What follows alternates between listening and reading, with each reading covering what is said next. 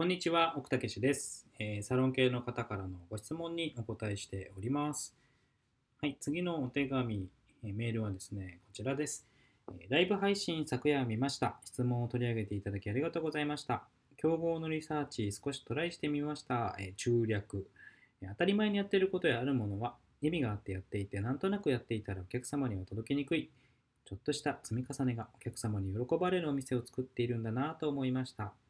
で、奥さんのメルマガで希望したいこともたくさんあります。今気になるのが、フォローのお手紙。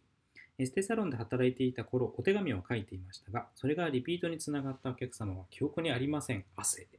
えフォローの手紙の基本の木から教えていただけると嬉しいです。鍼灸院の H さんからいただきました。ありがとうございます。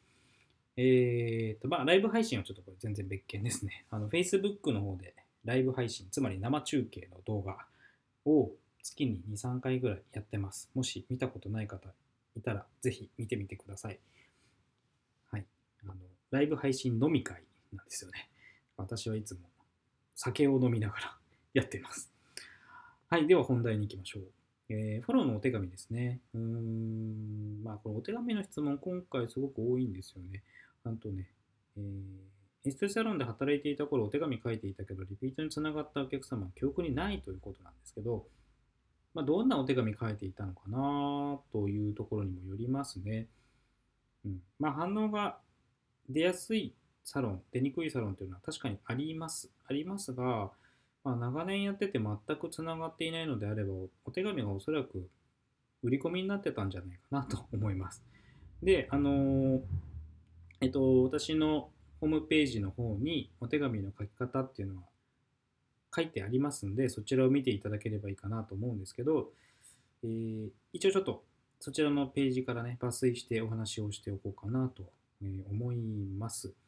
でまず、新規のお客様の場合なんですけど、お手紙を送るタイミングっていうのをパターンで私は作っております。で、1通目は、えー、いらしていただいた方がいたら、その日の夜まで、もしくは遅くとも翌日にはお手紙を書いて投函をする。そうすることで2、3日以内にもお手紙届きますよね。これがサプライズなんです。ここまでやっているサロンって少ないんですよね。後日届いたりすることはあるんですけど、ここまでポーンとすぐ来るっていうのは少ないです。で、あの、その場で自家予約にならなかった方で、施術には満足していた方の場合、まあその日、あるいは翌日ぐらいまではああ、行ってよかったなとか気持ちよかったなとかすごく、うん、変わったなとかっていう実感は残っているんですけど、まあ3日4日しちゃうともう忘れるんですよね。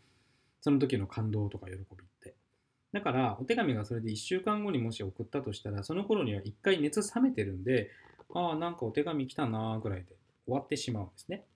だからまだお客様の中であの行ってよかったなとかっていう熱が残ってるうちにお手紙が届くことでもう一度あの感動してもらえるっていう効果があります。で、1通目それで送って、もしその後予約が入らなかった場合、1ヶ月後、3ヶ月後、6ヶ月後というタイミングで送っていきましょうというふうにしています。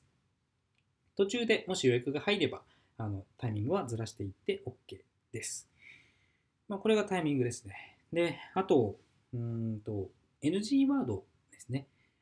えっ、ー、と、今ご質問いただいた方の場合、エステサロンで働いていた頃ということなんで、もしかしたら、うん、会社、もしくはお店の上の方とかが長年書いていた定型文的に書いていたのかなわからないんですけど、うん、個人サロンとかの場合の NG ワードがあります。例えば、またのご来店を心よりお待ちしております。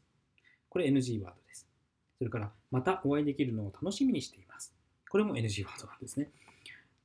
おそらくほとんど世の中の、何でしょう、チェーン店とか、大きめのところとか、うん、のサロンから届く手紙とか DM にほぼこれ書いてありますよね。だけど個人サロンでは NG です。はい。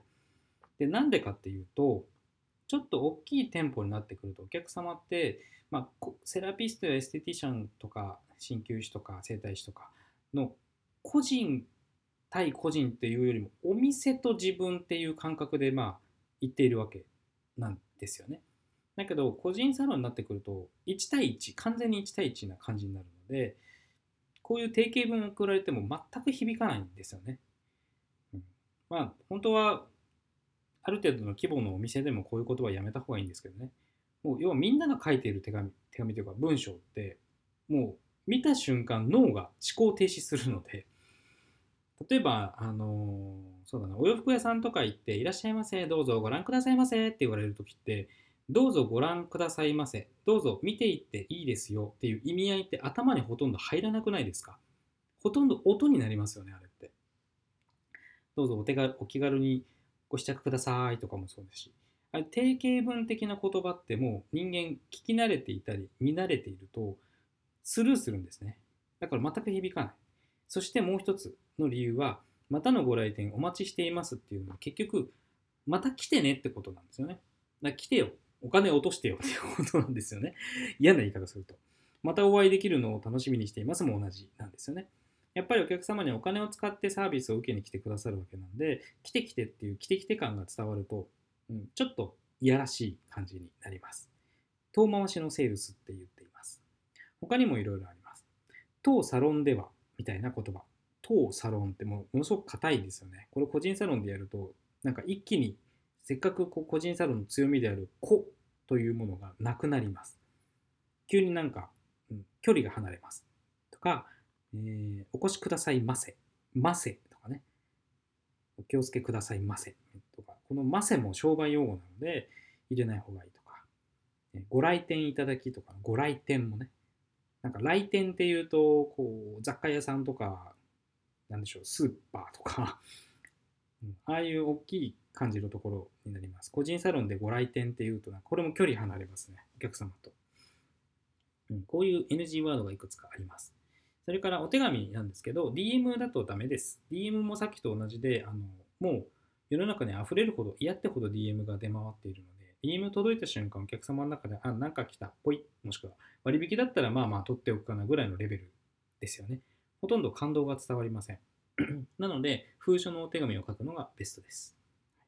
で、はがきじゃダメですかって聞かれるんですけど、まあまあ、うん、ダメです。DM に近いから。かな。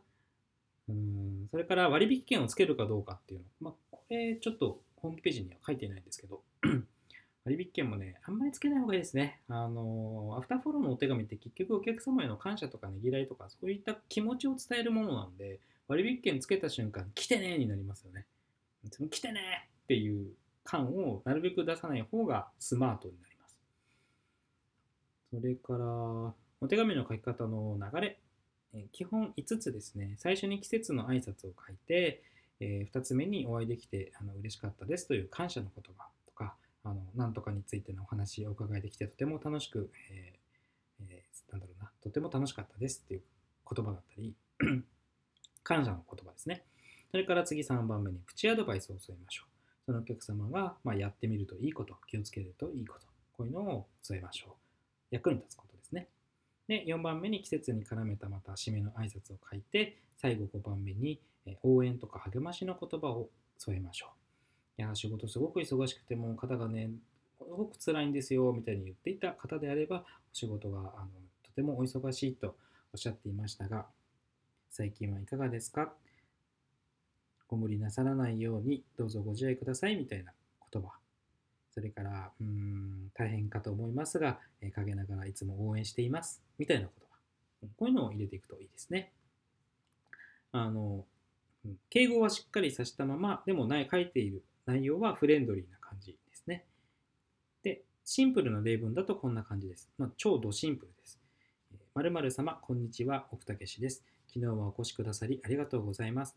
お会いできてとても嬉しかったです。肩こりがとても辛いとおっしゃっていましたが、今日はいかがでしょうか？もし辛いなと感じるときは、ご自宅でこれこれこんな感じでセルフケアを試してみてください。ここ数日、すっかり寒くなり、風も流行ってきましたね。〇〇様もどうぞご自愛ください。お仕事がお忙しいとおっしゃっていましたが、ご無理をなされずに、えー、いつも〇〇様のことをかけながらずっとずっと応援していますね。みたいな感じです。はい。イメージですね。うーん、それぐらいかな。あとはまあ、ホームページの方に書いてあるんで、ちょっと真似して、真似っこして書いてみてください。はい。ということで、えー、いかがでしょうか。鍼灸院の H さん、これを使って、ちょっと試しに書いてみてください。必ず戻ってきてくれます。それから、あの戻ってきてよ、絶対っていう気持ちで書くんじゃなくて、書くときに来てくれてありがとうって、応援してるよっていう気持ちだけで書いてみてください。うんで、もうポストに投函して、お手紙に行ってらっしゃいって気持ちを込めて、ポストに投函したら、あとはもう執着しないで、次に来るお客様のことを考える。これをサイクルとして回すといいですね。はい、そんなわけでお手紙の書き方の、えポイントでした。奥武史でした。